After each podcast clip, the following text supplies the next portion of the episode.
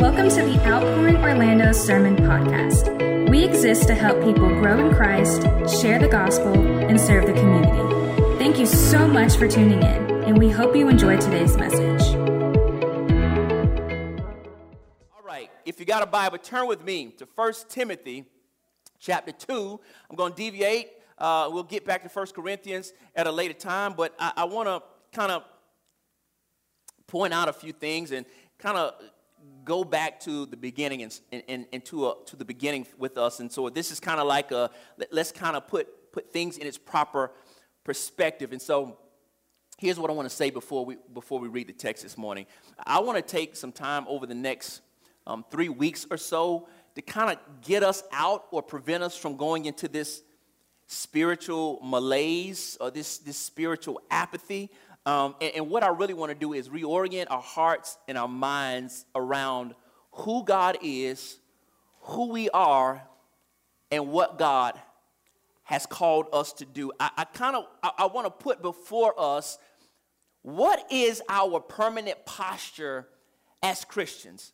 What, what, what, is, what, is, what is our permanent posture? What is it that, that we always do, regardless of whatever circumstance or season that we find ourselves in? What, what is the permanent posture of a Christian? What, what is natural to us? What is inherent? What is innate? What, what, what is essential to us as a believer? What is it that we always do, regardless of what is going on ar- around us? And the first thing that I want to examine is something that I think that we as believers have devalued, but is actually one of the most significant things that we can do. And if I, I think that if we really understood the, the, the power and the effect that we had on this particular topic, we wouldn't see this as a duty, but we would see this as essential for us as believers. This wouldn't be something that we have to do, it would be something that we get to do, something that we long to do. And so today I want to cover the topic of prayer. I want to cover the topic of prayer. It, it's so important. And, one, one theologian and author by the name of Oswald Chambers said this prayer is the vital breath of the Christian. It is not the thing that makes him alive, but it is the thing or the evidence that he is alive. That is to say, if a Christian is alive, then a Christian is always praying. But if a Christian is not praying, then we might have to check your spiritual pulse because that might mean that you are not alive, right? And, and so we should always be praying through every season. It is so important to who we are as believers. And here's the thing there's, it is too much going on in the world right now for us not to pray. Do you know since I've been gone, there's been two mass shootings? Like, like there is a lot going on, and we as, as Christians have a responsibility not to sit on the sideline, but God has gave us a weapon in the form of prayer to engage in what is going on in the world and affect change from right where we are. And so, prayer, prayer, I want to say this prayer, prayer is just communication with God. Prayer is communic. What is prayer? I don't know how to pray. Prayer is just communication with God. If you know how to send a text, you know how to pray. And here's another thing prayer is not a monologue, prayer is actually dialogue. Prayer is not just you talking and running up your laundry list to God, but prayer is also God speaking back. Well, I don't ever hear his voice. You don't hear his voice, but you got his word.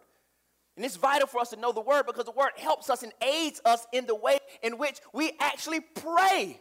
And, and, so prayer is not you telling God what you want and telling God what to do. Actually, prayer is God telling you what He wants and what He wants you to do.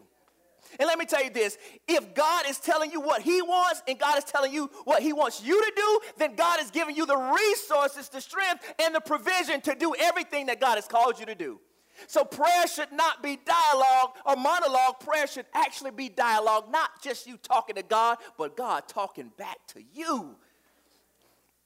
And so, prayer is not inward focus or just inward focus. Prayer is also outward focus. Let us read 1 Timothy chapter 2 verses 1 through 8. 1 Timothy chapter 2 verses 1 through 8 says this, First of all then, I urge that petitions, prayers, intercessions, and thanksgiving be made for everyone, for kings and all those who are in authority, so that we may lead a tranquil and quiet life in all godliness and dignity. This is good, and it pleases God, our Savior, who wants everyone to be saved and come to the knowledge of the truth. For there is one God. There, there's, there is one, the Bible says that there is one God, not many, not a multiplicity, not a plurality, but there is only one God and one mediator between God and mankind, and it's the man Christ Jesus who gave himself as a ransom for all, a testimony at the proper time. For this I was appointed a herald, an apostle, a, and a teacher of the Gentiles in faith and in truth. And here's what he says this is just for Father's Day, verse 8. Therefore, I want the men in every place to pray, lifting up holy hands without anger or argument. Let us pray. Father, we thank you for this gracious opportunity that we have this morning to study your word, God, to, to come together as a community of believers, God, to celebrate you, to worship Jesus and all that he's done for us. Um, Lord, I just pray that your presence would meet us this morning. I pray that you would help us as we study, as we listen, as we engage with, with all of our heart and our mind this morning. I pray, God, that you would do the work of transformation. Holy Spirit, we ask you that you would just fill us this morning as we sit and we study and we listen, as we participate. Uh, I, I just pray that there will be transformation that takes place in our lives. Lord, I pray for the unbeliever today, if someone is here who doesn't know Jesus, I pray that you would just move their hearts in such a way that they would see the beauty of the gospel of Jesus Christ. And for those of us who are already in the faith, who are already followers of Lord Jesus, my prayer this morning, God, is that we would grow in our love for you, that we would grow in our relationship, that you would make us look more like you, and we would desire you more than we desire anything else. And so, Father, we thank you. Help us study, help us learn and grow this morning. It's in Jesus' name we pray. Amen. You may be seated in the Lord's presence. My sermon title this morning from 1 Timothy chapter 2, verses 1 through 8 is Can't Stop, Won't Stop. Can't Stop, Won't Stop. As I was studying this passage, I was taken aback. We, we've preached this. Uh, we preached this in 2018, and we also preached this in 2020, and I was led back to this passage when I was praying about what to preach when I came back. And, and as I kind of looked at the passage for a third time to study it in depth, I was taken aback about how much importance this particular text ascribes to the prayers of the church. I could not believe how important that, that this tells us that the prayers of the church is. Like it, like it's extremely vital that we pray. Like, like our prayers are so important. It, it almost suggests, or didn't almost, it actually suggests that when Christians pray, it can have an effect on, on, on the way that nobles and dignitaries run a country. Like, like it, it, it literally suggests that, that if we pray, our prayers can affect the way that our political leaders govern the world. That, that's power in prayer. I don't know if you ever thought about that, but, but more important is your vote, is your prayer. That you can affect more change in the world through your prayer than, than, than you can. More, you can affect more change in your prayer closet than you can in the ballot box. And I think we as believers get down in the weeds sometimes, and we get in the, in the, in the public discourse, which is fine and dandy, it's, it's all good. But, but we, we sometimes negate our most powerful weapon and tool that God has given us, which is communication with Him. And, and I think if we understood the criticality of God's call to us as a people, we wouldn't forget or neglect to pray the same way we won't forget or neglect to eat every day. Some of you don't get something in your stomach by 10 a.m., it's a bad day for everybody. But, but you don't forget to eat. You don't forget to brush your teeth. You don't forget to wash your face. You don't forget to put on deodorant. Hopefully, you don't forget any of those things.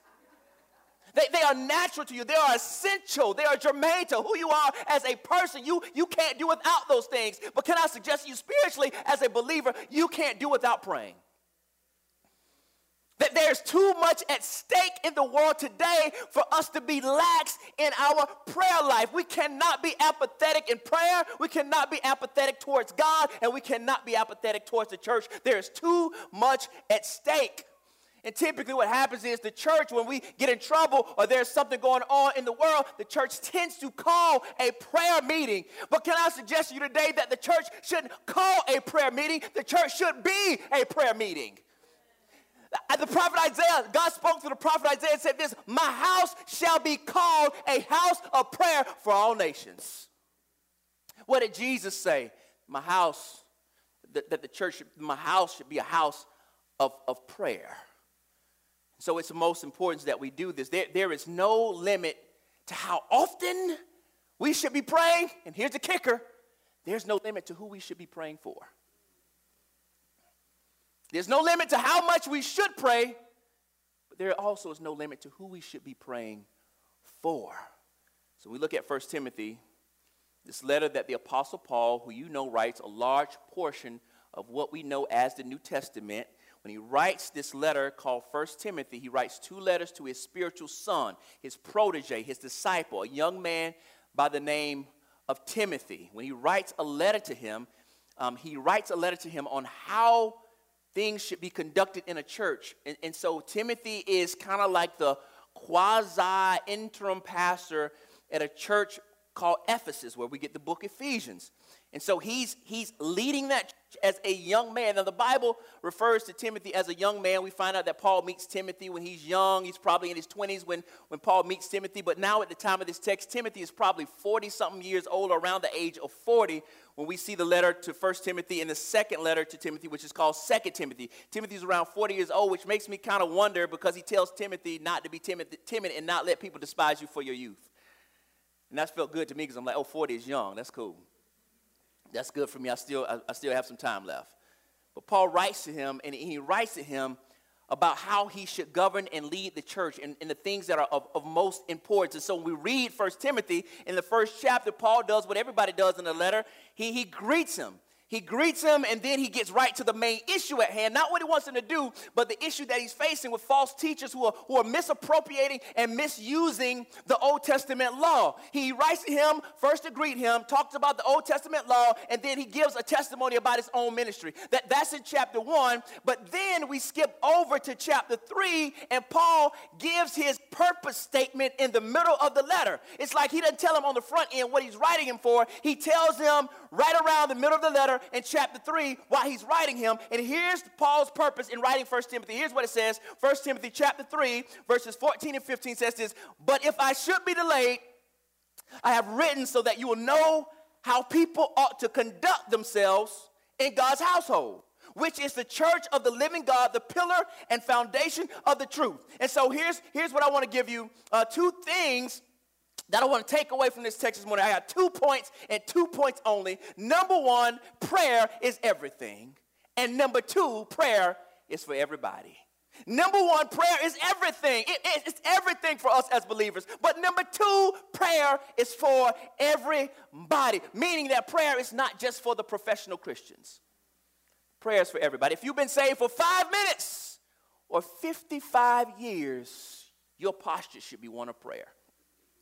So let's take a look at the first two verses. It says, first, for, for, here's how you know prayer is important. Paul, Paul acts like he's of a certain ethnicity. I almost imagine Paul was of a certain color. Paul said, first of all, he thought, first of all, it's the first thing he says. First of all, then I avert and urge that petitions, prayers, intercessions, and thanksgivings be made for everyone, for kings and all those who are in authority. And here's what you need to know of first importance, Paul points it out, which is prayer. Notice he doesn't mention any other ministry in the church first. He doesn't mention preaching first. He doesn't mention praise team first. He doesn't mention children's ministry first. He doesn't mention, mention hospitality first. He says that the first importance is prayer. He, he doesn't mention any other ministry. The first thing that he mentions is prayer. And it's not that other ministries and ministry programs aren't important, it's just that prayer is the greatest priority. Prayer is the greatest priority. It's not that we pray and then we move on and do some other stuff. No, we are praying every step of the way. If we are greeting, we're praying. If we're singing, we're praying. If we're preaching, we're praying. If we're doing AV, we're praying. If we're running the cameras, we're praying. Everything that we do as a church should be aided and pushed along by prayer. I, I'm, I'm amazed by people who can show up to church on Sunday mornings just in the flesh. Didn't spend no time with God whatsoever. Right? You shouldn't work in children's ministry if you hadn't prayed first.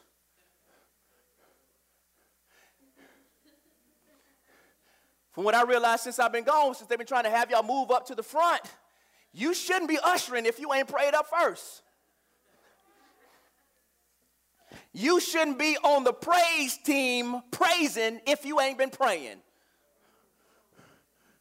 That, that prayer is, is what moves everything along. Prayer is what brings what the old folks call the anointing. Prayer is the thing where God pours his super on your natural and makes use of you beyond what you can do in your own ability. We should always be praying. You don't just need prayer in the church. Some of you need prayer. You need supernatural prayer when you're driving to work headed to your job. And so he says the first importance is prayer. It's, it's prayer. It, it, it's not for the professional. So if you're saying, I don't really know how to pray, if you know how to talk and have a conversation, if you ever went off on somebody, you know how to pray. raise, raise your hand if you've never gone off on somebody. That's right. You know how to pray. If you ever gave anybody a piece of your mind, you know how to pray. What I'm saying is, if you're going to give anybody a piece of your mind, give it to Jesus. And one of the other first things that we see is not that there's just prayer, but there's all kinds of prayers. He, he mentions there's um, petitions, prayers, intercessions, and thanksgiving. So I, I want to say this petitions is basically making a very specific request. I won't stay here long, but petitions are making a very specific request about something. You go to God about something very specific and very direct. When he says the word prayers, he's summing up everything that he says when he says petitions, prayers, intercession, and thanksgiving. Right? When he talks about intercession, what he means is you are going boldly to God on behalf of somebody else. You go boldly to God on behalf of somebody else. I'm afraid to ask the question when's the last time you went boldly to God on behalf of somebody else? I'm afraid to ask that question here. But we should be doing that. But what I want to highlight just for a few moments is this idea of thanksgiving. Many of us go to, go to God in prayer with complaints, but we never go to God with thanksgiving. And I think this is a game changer for us. This is the missing link in our prayer life, is that, that we should go to God in thanksgiving. We oftentimes approach God like He ain't never done nothing for us before.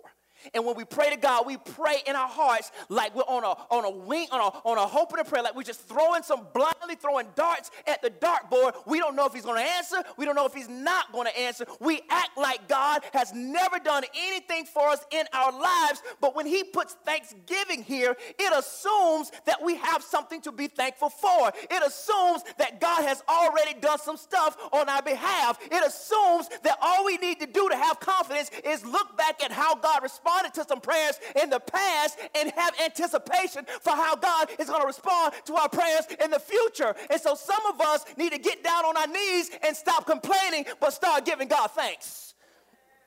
He, he says prayers, intercessions, and thanksgiving. Thanksgiving recognize that God at some point has responded to your prayers, and then you ground your future prayers, your hope and your confidence in your past prayers, knowing that if you're praying now and God has answered something in your past, then it is likely or it is possible for God to grant the answer to your prayers right now. We should always be in a posture to tell God, thank you. You know we should do? We should keep a running list of all the prayers that God has answered for us. Because all of us have some prayers that God has answered before. All of us have been in some situations before where if God didn't do it, or like, or, or like Pastor Trey likes to tell me, if God don't do it, then it won't get done. All of us have, should have a running we should have a running a list, a diary, a notepad of how God has responded to us in the past. Everybody in here can look back at some moment of your life and you can't attribute what happened to nobody else but God. That is the reason that you can be thankful. So he says thanksgiving. But he says we make petitions, prayers, intercessions, and thanksgiving for who? For everyone. for everyone. literally means all kinds of people, which means this there's no limit to who we should pray for. Let me tell you this about prayer prayer is unprejudiced and prayer is unselfish.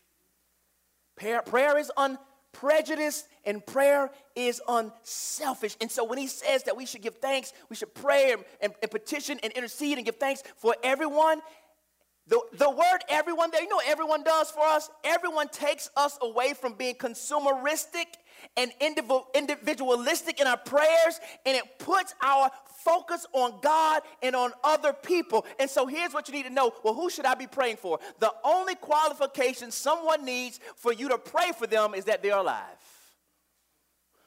If they're breathing, you should be praying for them. They need not believe what you believe. They need not look how you look. They need not live where you live. They need not vote how you vote. They need not like what you like. All they need to be is somebody that God thought enough of to bring into this world. You, you can pray for anybody. There is no one, regardless of their status or influence, that is outside of God's scope of Christians to call, to, of God's call to Christians to pray for everybody. No one is outside of our scope. It doesn't matter if they're Republican, Democrat, Independent, or nothing else. All they need to do is be an image bearer, and we should be praying for them. Did you, did you pray for the president recently? He fell off his bike yesterday. The saints wasn't praying.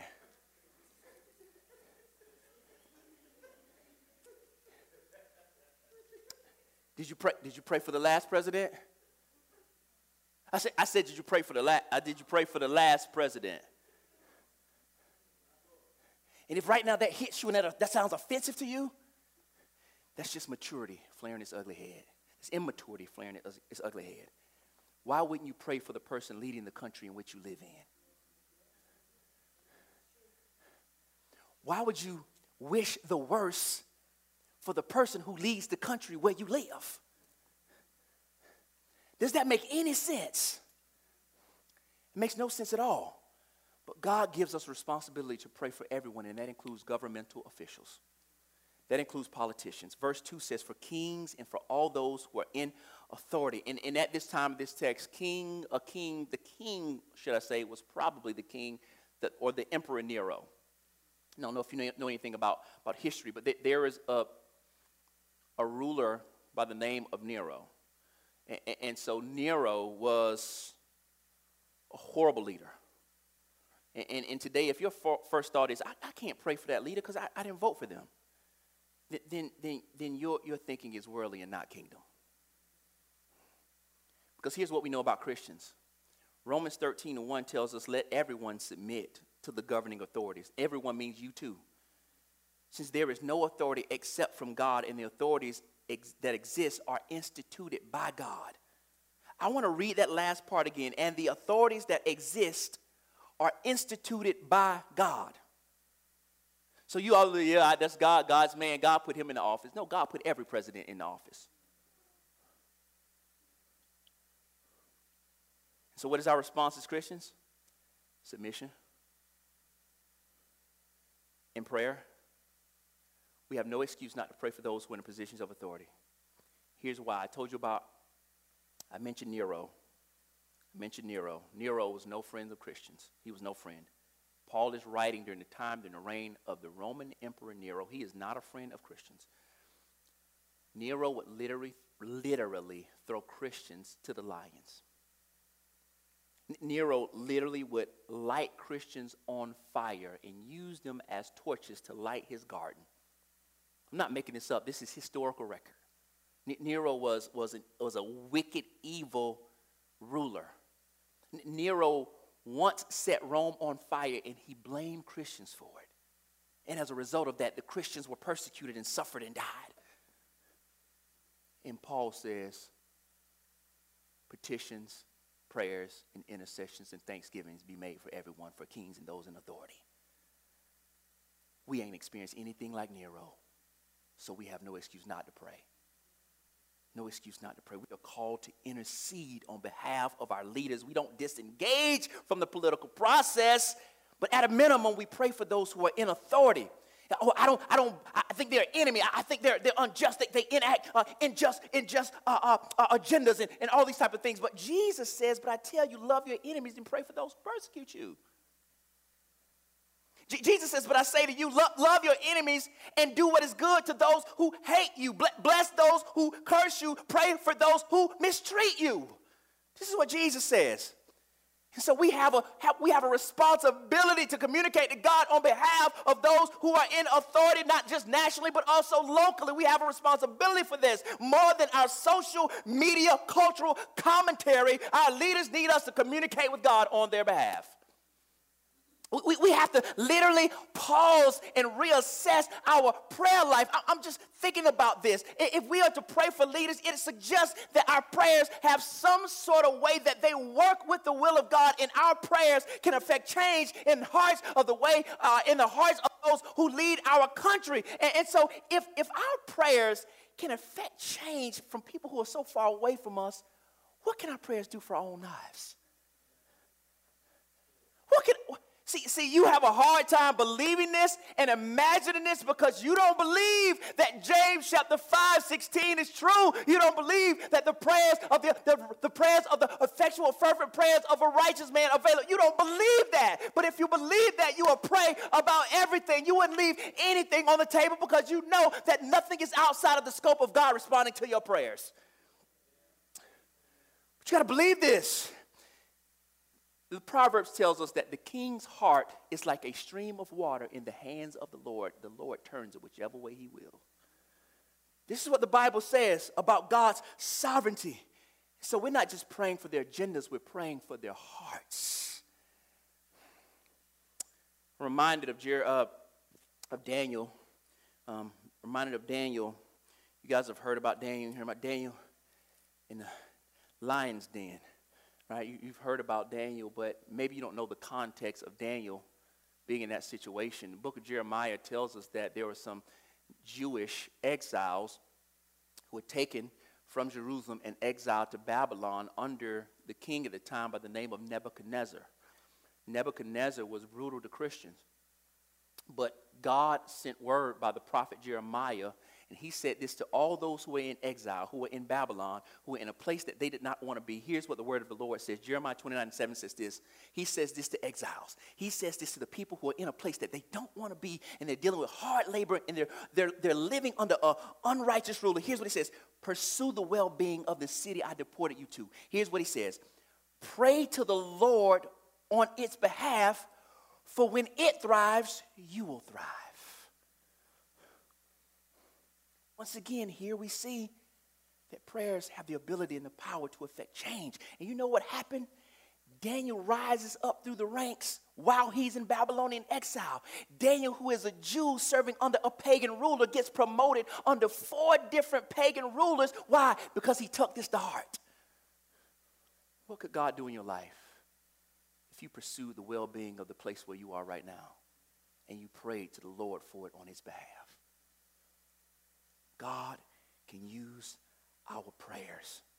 Here's what you need to know the progress of the gospel in the world is advanced through the faithful prayers of God's people in the church. Let me say that again. The progress of the gospel in the world is advanced through the faithful prayers of God's people in the church. God uses the prayers of the church to pave the way for the mission of God to be accomplished in the world. But here's why we really want to pray for our leaders. We want to pray for our leaders for a couple reasons. If you look at chapter, uh, verses 2 through 4, here's what it says so that we may lead a tranquil and quiet life in all godliness and dignity. This is good and it pleases God, our Savior, who wants everyone to be saved and to come to the knowledge of the truth. Here's what he's saying if you pray for those leaders and they govern wisely and they govern righteously, then we have the ability to live a tranquil and quiet life, meaning not a life free of affliction or suffering, but what we have the opportunity to do if we're praying for them is that we can push the gospel forward unhindered, that we can pray, that we can preach, that we can evangelize, that we can be believers, that we can say what we believe, we can post it on social media, we can say it on TV, we can do whatever we want as believers in this country because they are ruling in a way that is friendly and not hostile to what you believe. So that we can live a tranquil and quiet life. He says this is good and it pleases our Savior who wants everyone to be saved and come to the knowledge of the truth. Here's what he's saying He wants us to be able to do our thing and live our life and shine our light and be salt and light in the world while the world is watching without hindrance. Why? Because God. God ultimately wants everyone to be saved and come to the knowledge of the truth. They can only see him and know about him through observing your life. But if we have underground, if we have to go underground like they have to do in certain countries, or we have to hide our Bibles like they have to do in certain countries, then what will we do? But because we live here, we take it for granted. We take it for granted. But there are some countries, there's some lands where people aren't free to be Christians where it comes with much persecution. And sometimes I don't want suffering to come to us. I don't want that to be the case in the U.S. But sometimes I just wish it would happen just for, just for a few minutes. J- just so we can stop playing games with our faith. Just so we can take God's, so we can see who is real. We can see what is what. We can actually see who, who actually really loves and is following what they say they actually follow. Because I'm convinced if some of us, if a gun was put to our head or we would have to deal with some sort of suffering or persecution to be Christians, I'm, I'm certain some of us will walk right out of the door. But guess what? We don't have to live like that. Because right now, because of the sovereignty of God, we are free to express what we believe. But we still have to pray for it. Because God wants everyone to see our faith. God does not desire that anyone would perish. Prophet Ezekiel said this, I take no, God said this through the prophet Ezekiel, I take no pleasure in the death of the wicked, but rather that the wicked person should turn from his way and live, repent of his evil ways. God desires that no one, he doesn't desire that anyone would perish, but that people would actually be saved. And this is God's will. He says, all people, meaning all kinds of people. It does not matter where you are from or what your background is. The gospel is universal. Salvation is not only for one type of person, not one ethnicity, not one race, not one gender. Salvation is for all kinds of people. And God desires that all kinds of people will come to the knowledge of the truth that God has brought salvation to all through the finished work of Jesus, who died for the sins of humanity through a substitutionary death on the cross, meaning that Jesus stood in the place of sinners. So sal- salvation is not for one type of person, but salvation did come through one person. Let me say that again. Salvation is not for one type of person, but it did come through one person. And here's what he says in verses 5 through 6 For there is one God, and there's one mediator between God and humanity, the man Christ Jesus, who gave himself as a ransom for all, a testimony at the proper time. And so, I want to say this that it's always been tradition of the people of God from the Old Testament to the New that there is one God. We are monotheistic. We do not believe that there are a multiplicity of gods. We do not believe that there's a multiplicity of ways. And I know that sounds super offensive in our culture because we like options and we like choices. But if we look at the Bible, since the beginning of time, since the beginning of the scripture, it always talked about there being one God what did the Jews say every morning? The Shema, Deuteronomy 6 and 4. Hear, O Israel, the Lord our God, the Lord is one. What did it say? Isaiah 45, 22. Let all the world look to me for salvation, for I am God and there is no other. Romans 3 and 30 says this there is only one God, and he makes people right with himself only by faith, whether they are Jews or Gentiles. What does Jesus say? I am the way, the truth, and the life. No man comes to the Father except what? Through me.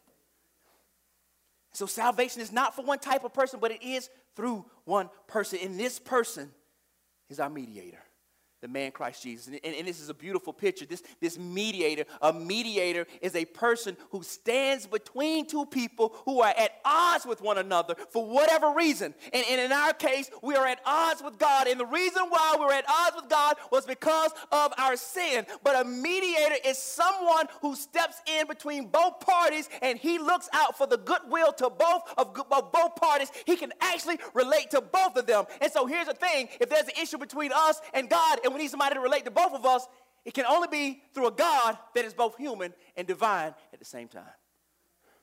And so we, we underestimate the humanity of Jesus and what that means that, that Jesus was incarnate, meaning this that Jesus wasn't just fully God, he was also fully human. And that's good news for you and I because that means that he stands in solidarity with us. He feels what we feel. He knows the temptation that we know. He knows the suffering that we know. And so he can rightly go to God on our behalf and plead our case and stand as the go between between humanity and God and actually satisfy the penalty of God and satisfy what we needed to have satisfied because our sins put us at enmity with God. Jesus does that. Jesus is a mediator for us. So we think about this. Jesus doesn't just make forgiveness and salvation possible, he makes it actual. He makes it actual. His death and re- resurrection secured our forgiveness and restored our relationship with God. So if we sinned against God, which we did, Jesus comes in and stands in our place and takes on our penalty and takes on the penalty that we deserved satisfied God's righteous wrath on us. But at the same time, Jesus gives us his righteousness. And here's what this means for us that Jesus died the death that we should have died and gives us the life that we should have lived. And here's what the scripture says in Ephesians 2, verse 8. And I'm almost done. It says this You are saved by grace through faith, and this is not from yourselves.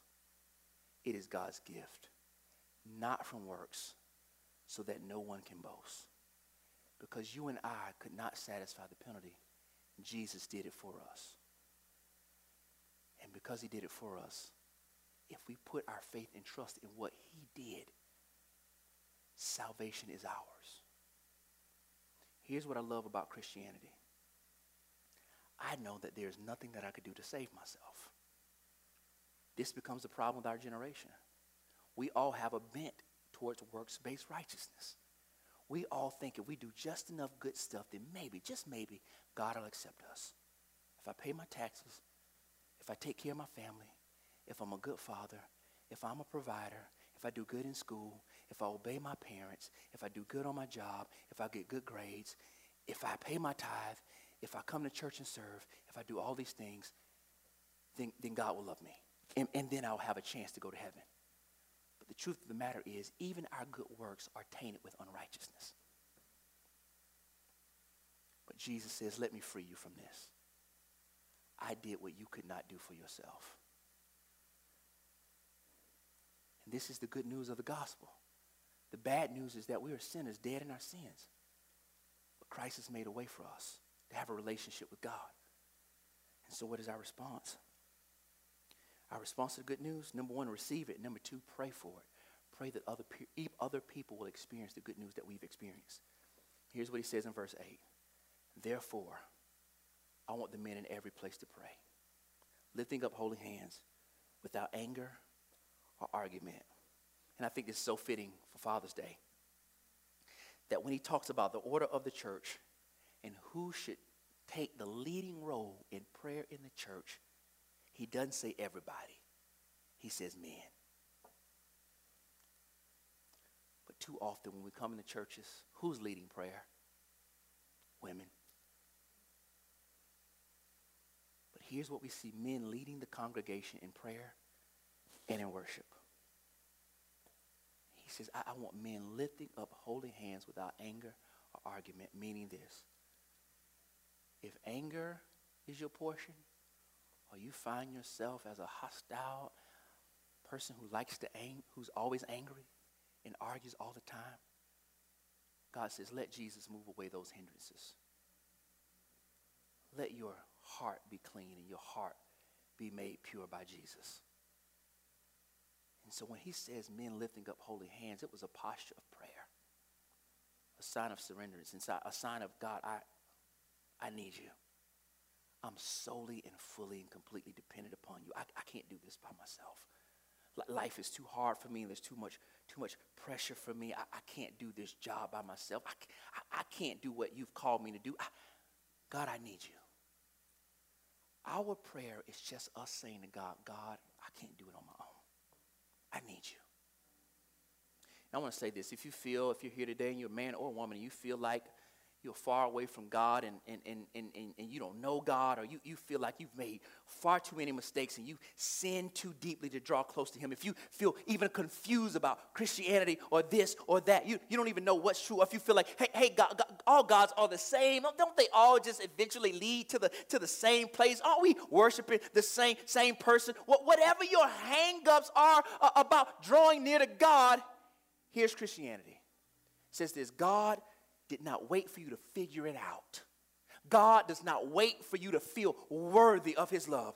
He sent his son to break down every barrier that stands between you and him. Jesus has done everything that we could not do so that we could have a relationship with God. I don't know if you know this, but this is good news. It is not predicated on our good works, it is not predicated on our goodness or on our badness, but on Christ's righteousness. And let me tell you this if you want to be a man's man, Jesus was the ultimate man, but Jesus was a man of prayer. He was fully God, but when he came as a human being, he was totally de- de- dependent and surrendered to the will of his Father. And if we look at Jesus' life, he prayed before the cross, he prayed during the cross, he prayed after the cross, he prayed in his resurrection, he prayed at all times because Jesus knew that God expects for his people to pray.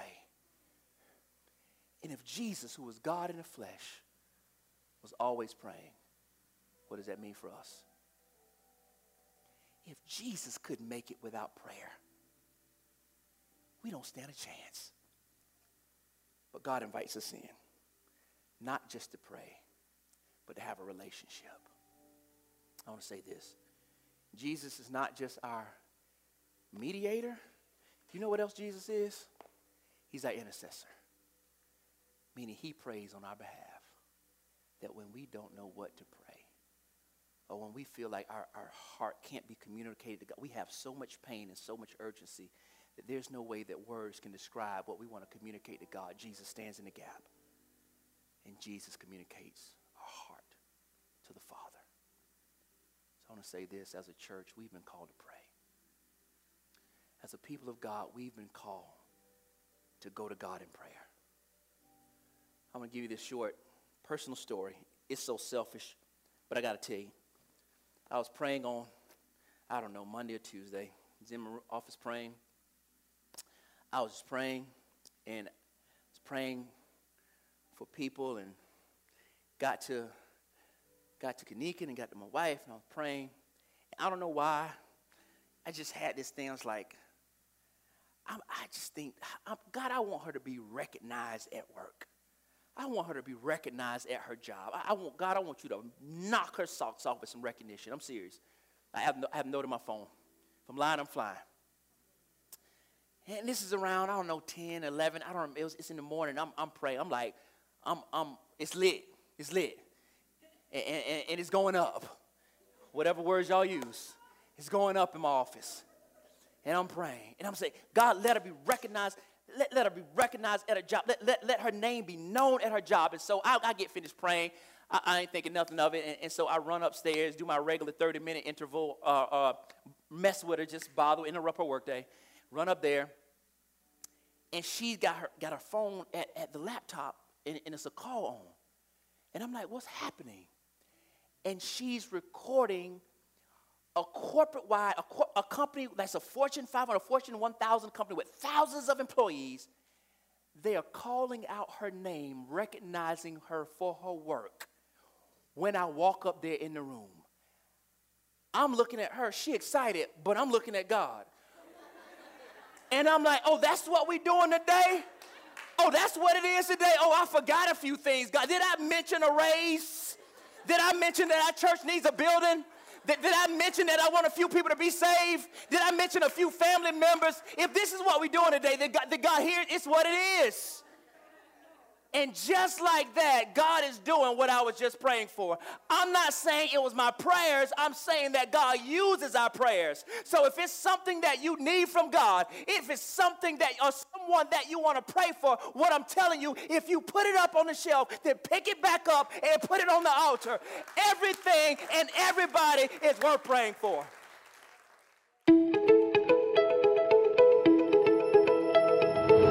Hope you enjoyed today's message.